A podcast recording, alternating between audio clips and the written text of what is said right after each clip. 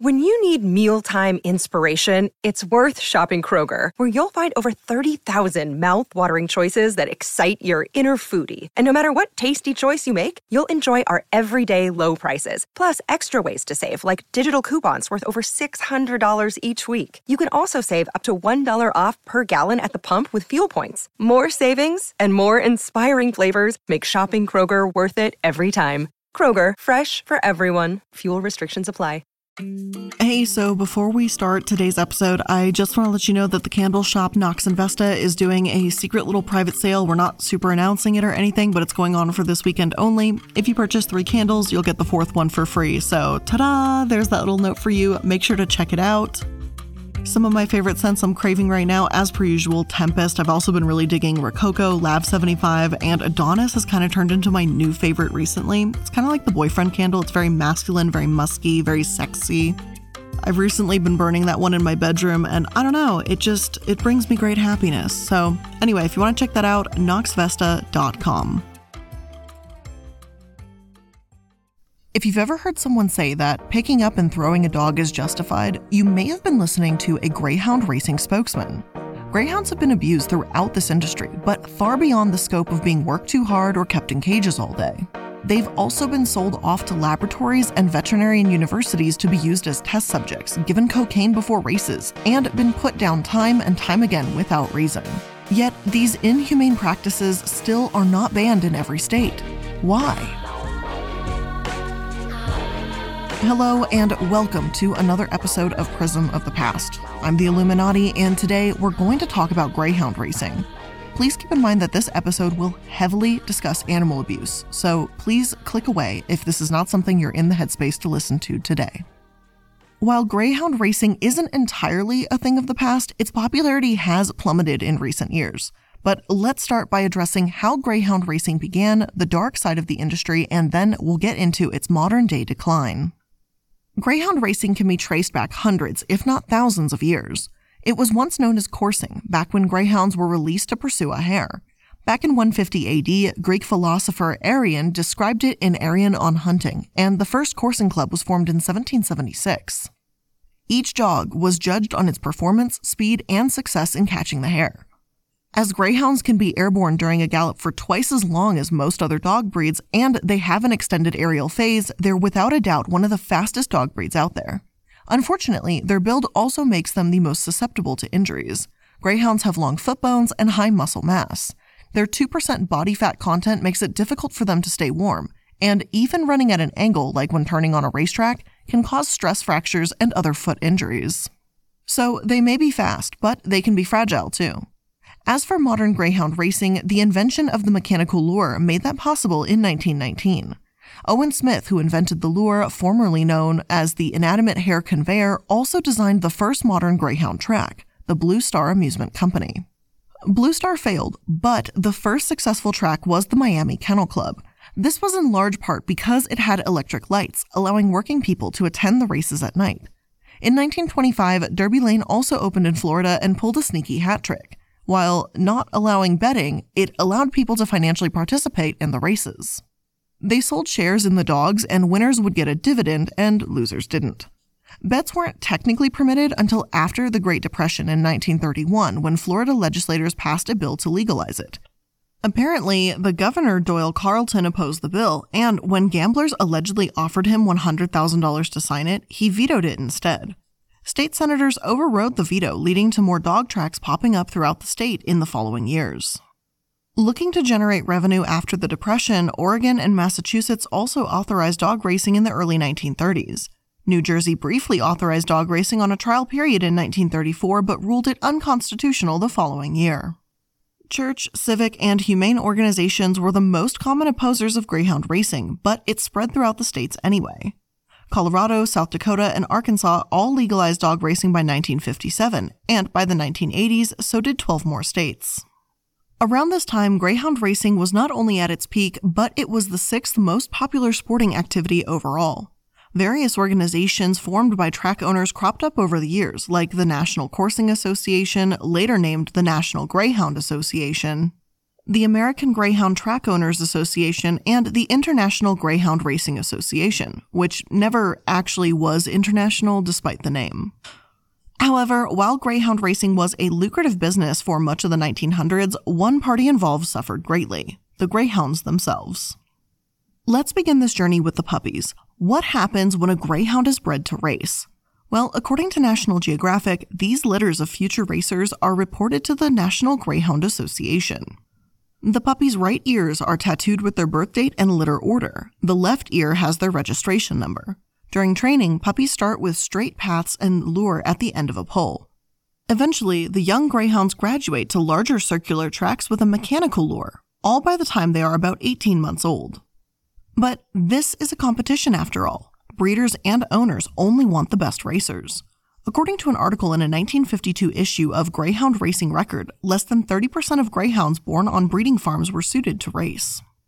This means that thousands upon thousands of Greyhound puppies are unaccounted for every year.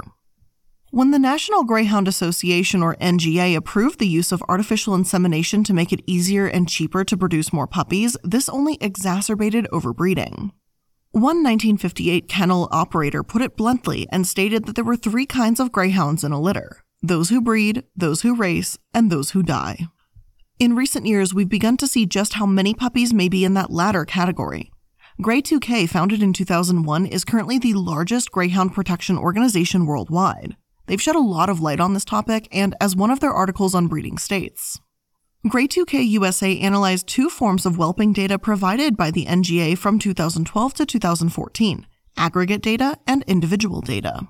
What was discovered is that in each of these three years, the number of puppies reported as registered racers in the aggregate data was significantly lower than the number of puppies born, according to individual whelping reports.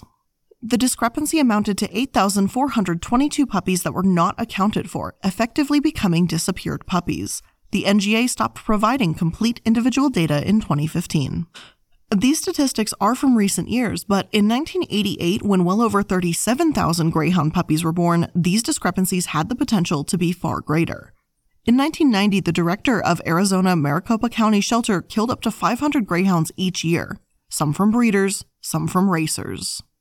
Plus, the Massachusetts SPCA euthanized dogs for a fee of $3 each all the way until 1985. Tragically, many thousands of dogs like these, greyhounds that weren't cut out to be racers, have been needlessly put down, or worse, shot in the head by kennel owners that felt it would be more expedient and humane.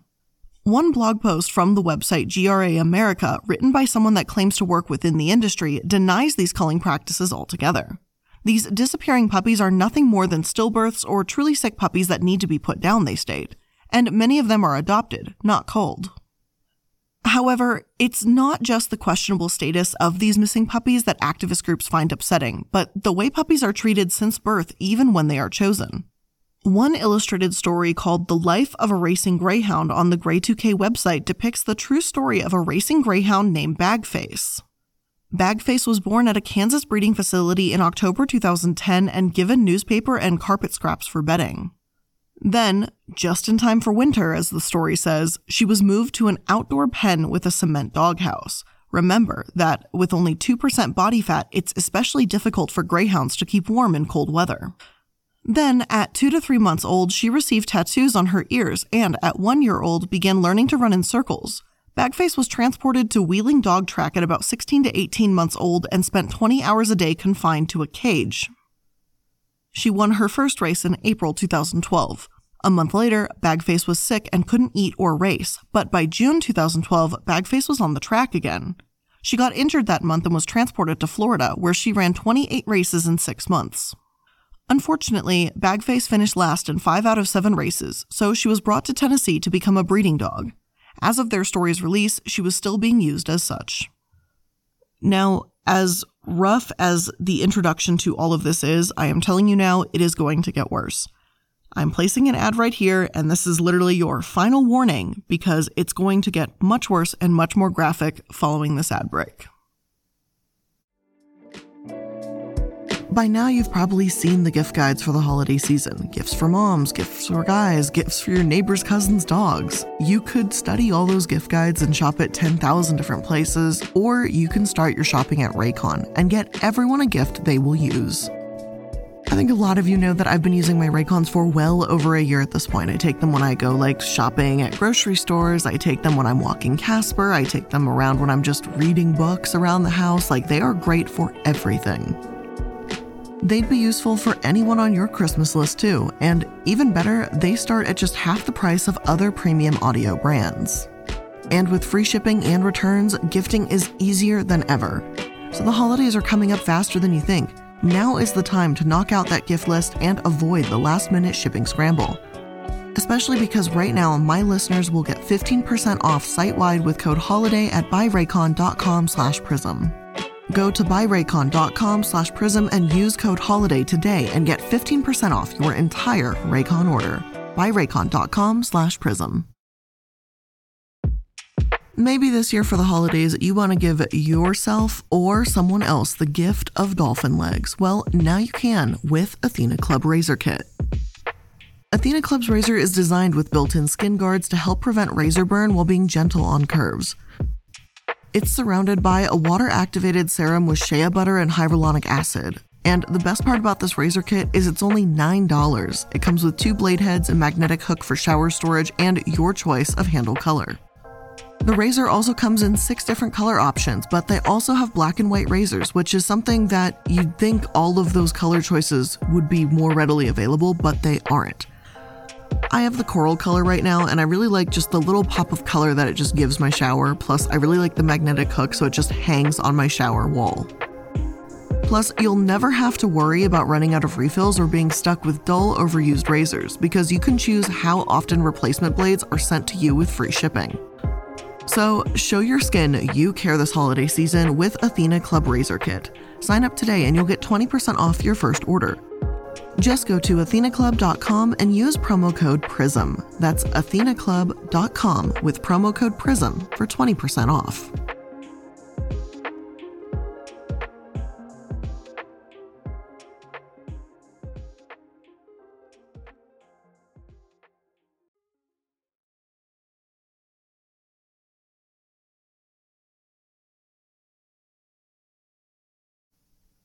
The treatment of young greyhounds couldn't stay hidden for long. Even in the early days of greyhound racing, industry abuse was apparent.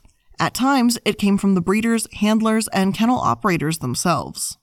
According to Britannica, these dogmen went on strike in 1935, 48, 57, and 75, each time demanding greater fairness in booking and a higher cut of the bets on their dogs.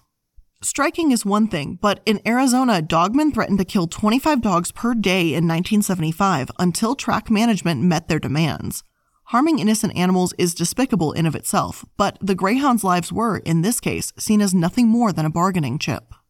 The state attorney general at the time blocked the killings, calling them senseless, repulsive, inhumane, unjust, and immoral. Accurate descriptors, to be sure.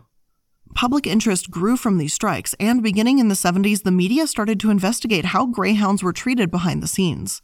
In 1975, the National Enquirer published an article entitled Greyhound Racing, where brutality and greed finish ahead of decency.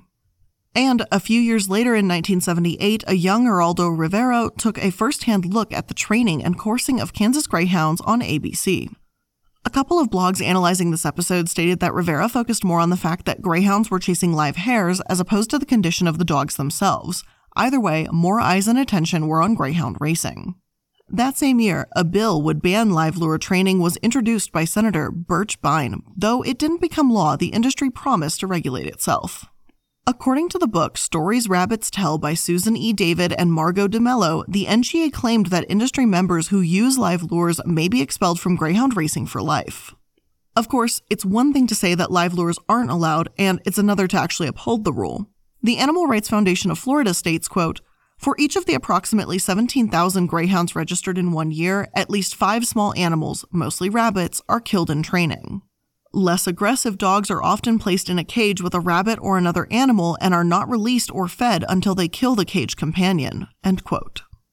Instances of live lure training are still being uncovered decades later. In 2002, breeder Gregory Wood lost his state license after 180 rabbits were found at his kennel. Nine years later, in 2011, Timothy Norbert Titsworth was caught training greyhounds with live rabbits by Texas authorities. Then again, in mid 2020, Grey 2K reported that they found evidence of this barbaric practice in Oklahoma, Texas, and Kansas. All 37 dogs they discovered that had been trained this way were racing in West Memphis, Arkansas. This isn't just happening in the States either, but all over the world. In Australia, one track owner tied a mother and baby possum to a lure arm to train their greyhounds. After a few laps, the baby possum was flung from the back of the mother, and the mother possum had her spinal cord snapped in half. Rabbits, possums, piglets, and kittens have all been used as live lures in Australia, despite its illegality there. Yet the Minister of Agriculture, Barnaby Joyce, criticized animal activists upon seeing this footage, because they had trespassed in order to record the live bait training. Live baiting and the horrific footage around it helped further open the conversation around animal abuse in greyhound training. People began to question how the greyhounds themselves were being treated. We know that puppies are bred to race and sometimes trained with live animals. What about once they're on the track? According to a report by the ASPCA and Grey 2K, things don't get much better even for the greyhounds that make it that far. They're kept in warehouse style kennels in rows of stacked cages, have shredded paper or pieces of carpet for beds, and remain in cages for most of their lives. Neglect is common, and emaciated or deceased dogs have been found in kennels on numerous occasions. Sometimes this results in multiple felony charges of animal cruelty. Other times, these animals receive little to no justice. The Greyhound Dooley, for example, had a 4 inch open and infected puncture wound in his neck in 2009. His trainer Martinez lied to investigators and claimed he had taken Dooley to a vet when he hadn't and gave Dooley unprescribed medication. Martinez, despite being arrested for felony cruelty to animals, was still working at a greyhound track less than a year later. It took another year before he was made to surrender his license to the state. Whether or not greyhounds have been treated this way from the very beginning is hard to say, given the lack of reporting. However, we do know that negligence is only the tip of the iceberg. When organized crime bled into dog racing and notorious criminals like Bugsy Siegel, Lucky Luciano, and Al Capone started joining the sport in the 50s, rumors about fixed races spread. While this might mean money for the mafia, it meant more harm for the greyhounds. Some dogs were allegedly overfed or had their toes cinched with rubber bands to slow or stop them from running. One such rumor about greyhounds being drugged has plenty of evidence behind it. Multiple trainers in Florida have either had their licenses suspended or revoked when their dogs have tested positive for cocaine. Unfortunately, simply kicking one trainer out of the industry for doping doesn't really seem to stop it from continuing. Some dogs, like one named Flicka, tested positive for cocaine five times. In one four month span, 12 separate greyhounds tested positive. From 2008 to 2017, there were 62 positive cocaine tests, and other drugs like anabolic steroids and industrial solvents have also been found in racing dog systems. Whether or not these dogs were intentionally exposed to cocaine, we can't state with absolute certainty. But as any amount of cocaine can harm them, this pattern of consistent exposure is beyond concerning. Carey Theil, executive director of Grey 2K, has called the matter deeply disturbing, and according to the Washington Post, believes that too much blame is put on the trainer as opposed to dog owners and kennel owners. He said, It does seem as though the system is set up for the trainer to be the fall guy. It's appropriate for the trainer to be disciplined, but the investigation should not stop there. There are more people who have responsibility. It sure seems that the higher ups in these operations are confident they won't be caught, given the language they use.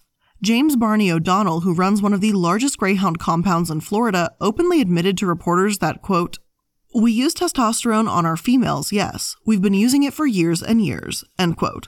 Other kennel owners have been fined and suspended for 60 days after testosterone has been discovered in their kennels, but the industry as a whole seems to take little action against owners doping their dogs.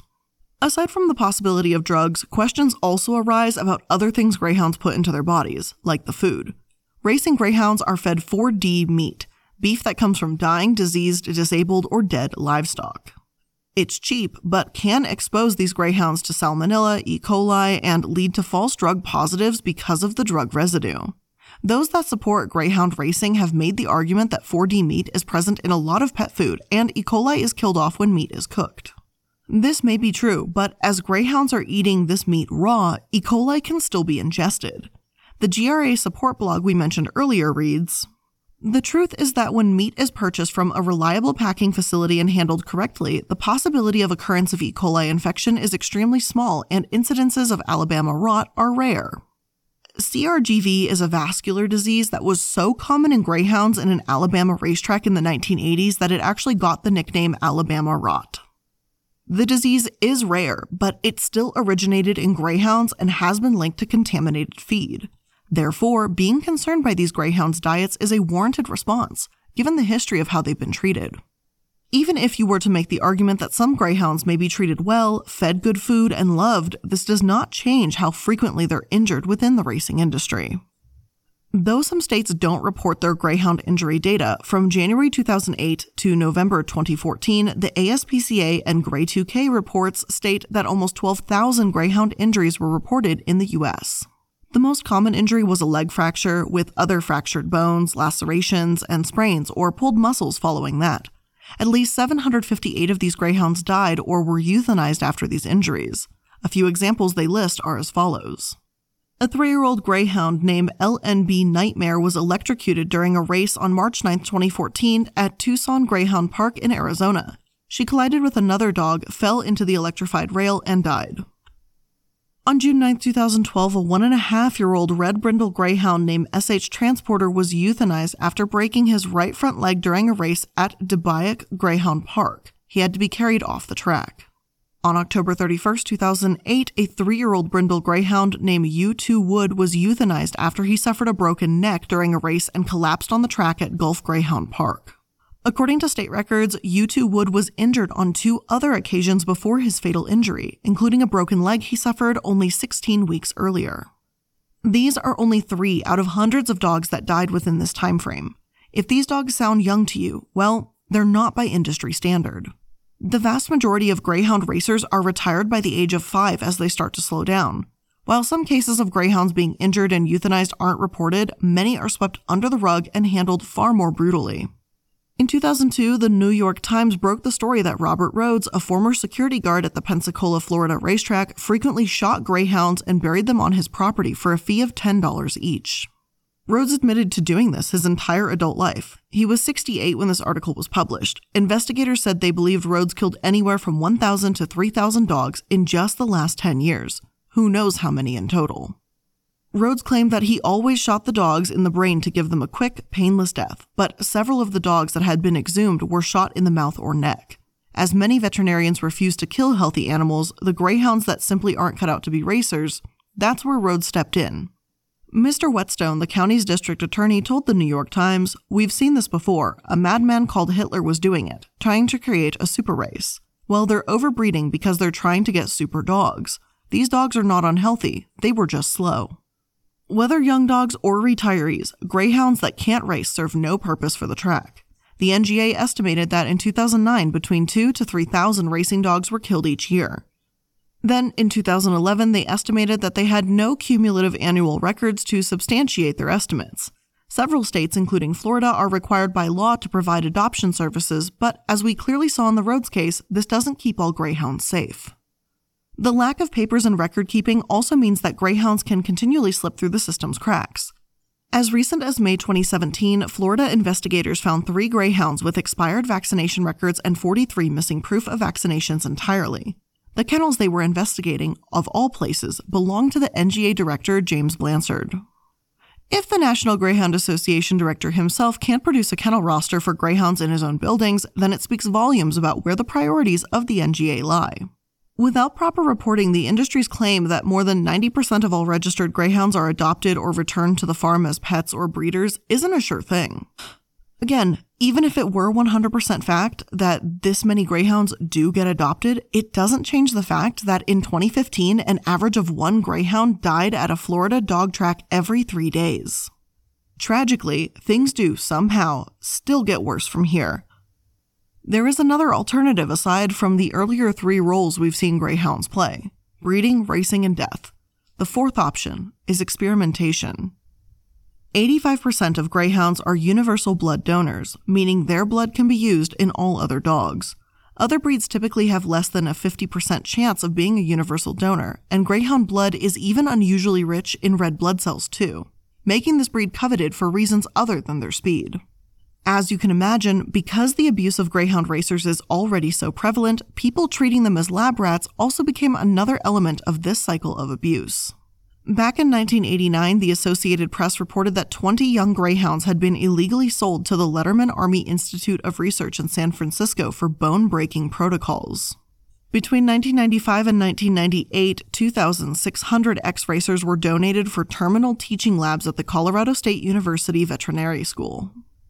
The book, A Primer on Animal Rights, reveals more details about this case, stating that about half the dogs were only two years old, though their ages ranged from puppies to 10 year olds.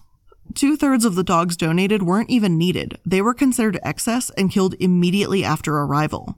The remaining one third of dogs were used to teach surgical procedures before they too were killed. When the records about this donation were released, it revealed 70 individuals on Colorado State University's acquisition records, these people were celebrated, respected kennel owners. One even had been honored by the NGA, and they personally donated over 300 dogs to CSU. The dean of CSU's vet school tried to justify their actions and claimed that the dogs would have likely died anyway, but the public was outraged, and justifiably so. Two years later, in June 2000, more dirt was dug up on the racing industry when a story about NGA member Daniel Shanka broke. He operated both a racing kennel in Wisconsin as well as greyhound adoption in Iowa, meaning he had credentials and trust. With that, Shanka allegedly obtained greyhounds from their owners who believed they were being adopted and sold them to a private research lab for profit. In three years, Shanka earned at least half a million dollars operating the scam. Many of the dogs were sold to a cardiac research lab in Minnesota, 1,086 dogs were traced back directly to Shanka, and only 108 of them survived. The lab agreed to reverse the surgical procedures and release them for adoption. These acts aren't unique to the US either. Australian veterinarian nurses spoke out to ABC Australia in 2013, expressing how often greyhounds were brought to them, bled out, and then killed. Selena Cottrell Dormer stated, You get eight dogs dropped off. Sometimes they will be just absolutely bled to death and euthanized put in a body bag, and put in the freezer and taken away for incineration. That's absolutely routine. No one would bat an eye at that being the reality. Another nurse, Victoria Luxton Bain, said, I still remember the first time I had to do it and I couldn't stop crying. I think my worst day was we had seven brought in by one person and we just had to do seven, one after the other. So, I mean, when you're euthanizing these dogs, they're not old dogs, they're completely healthy. You know, most of them were still standing there, wagging their tails and licking your face while you're actually euthanizing them. These innocent dogs were seen as disposable. In California, greyhounds are still the most common dog within the state's two licensed animal blood banks. Because both of these facilities are exempt from many public record laws, not much is known about how they operate. According to the LA Times, all we do know is that hundreds of dogs are kept caged in donor colonies for the sole purpose of drawing their blood every 10 to 14 days. The conditions of these blood banks, how the dogs are treated, all of that is hidden. As devastating as this episode has been, there is some hope. In recent years, more and more activists have spoken out and called for change. The American Greyhound Council was formed in 1987 to promote the adoption of ex racers. An inspection system for racing and breeding kennels was put in place, and as multiple independent organizers were formed to rescue greyhounds, the interest in racing declined. The book, A Primer on Animal Rights, pointed to AGC and greyhound adoption as one of the driving forces that brought the racing industry to its knees.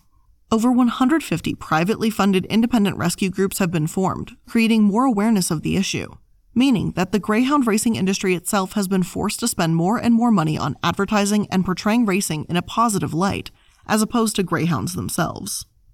Despite simulcasting wagering being introduced in the 80s, the ability to wager on races in other parts of the country, greyhound racing has been steadily falling. States have started undoing what the racing industry saw as victories, banning simulcasting only a decade after it was introduced and banning wagering on live dog racing altogether. The industry saw the writing on the wall and tried to join forces with Native American casinos and state lotteries, but the nonprofit AGTOA, American Greyhound Track Operators Association, testified to Congress that this would only attract criminal activity. Between 2001, when Grey 2K was formed, and 2012, the total government dog race revenue declined by 79%. In 2011, economic professors found that greyhound racing has a negative impact on state revenues, and between June 2012 and November 2013, Florida tracks lost over $42 million. General manager of Melbourne Greyhound Park even admitted in 2014 that the business had been losing money for 11 years and added, What we are doing is a bit barbaric, and we know that. Theil of Grey 2K isn't about to celebrate just yet, though. I do think that as the industry declines, animal welfare issues become a greater problem. There's less money for the dog's care and more incentive to cheat, he told the Washington Post. Many of the abuse cases we discussed today were alarmingly recent, and it's taken far longer than expected for states to make the necessary changes to ban dog racing for good. The mindset of those within the industry reflects why, as industry spokesman Sam Burnett claimed in 2013 that cruelty is subjective, and sometimes a trainer might have to pick up a dog and throw it in order to stop a dog fight. Thankfully, the hard work that activists have put in has begun to pay off. Florida, widely considered the heart of dog racing, has even changed their policies. In 2018, Floridians passed Amendment 13 to ban greyhound racing by the end of 2020. Grey 2K is now at work trying to ban racing in West Virginia, Iowa, and Arkansas, the only states left that still consistently race as of writing this. But this also includes countries like Australia, Ireland, Mexico, New Zealand, the UK, and Vietnam. States where dog racing is still allowed aren't seeing nearly the amount of profits they used to either.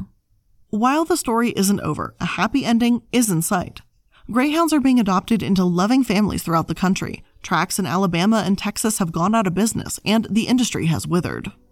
The executive director of the NGA himself has admitted that, much to his chagrin, he can see a day when greyhounds will no longer run in America.